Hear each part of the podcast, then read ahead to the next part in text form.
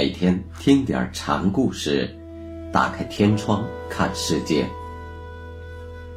禅宗登陆一节，今天给大家讲道无宗智禅师的第二个小故事，题目是“菩提以法空为坐”。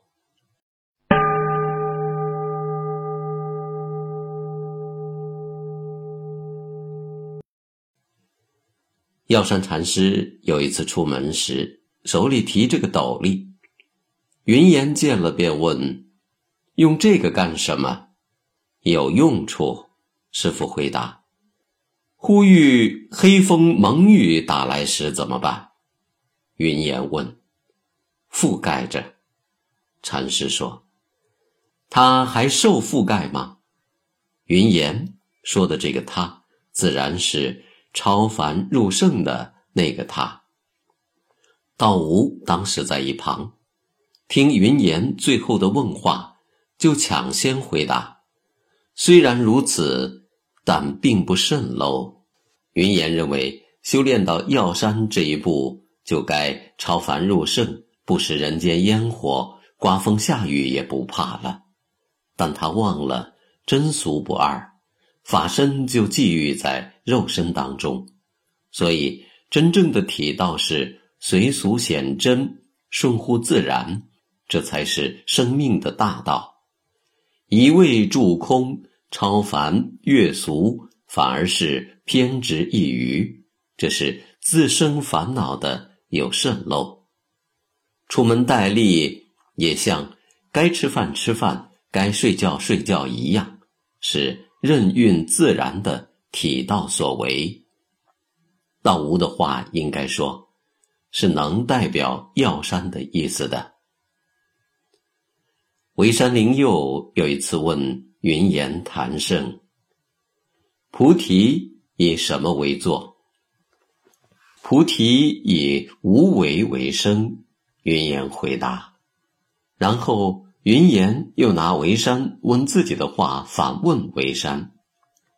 维山说：“菩提以诸法皆空为坐。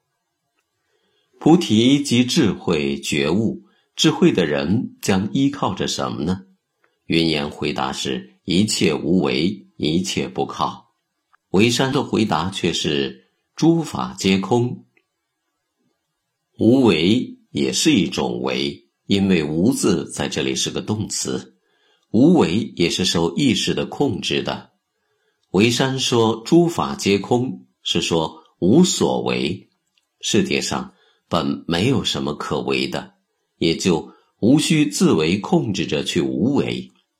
这要比谭胜彻底的多。连同上面云岩问他还要覆盖吗？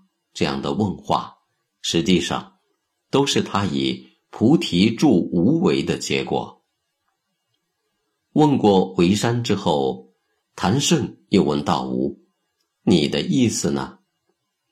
道无回答说：“坐就听他坐，卧就任他卧。有一个却不坐也不卧，这人是谁？快说，快说！”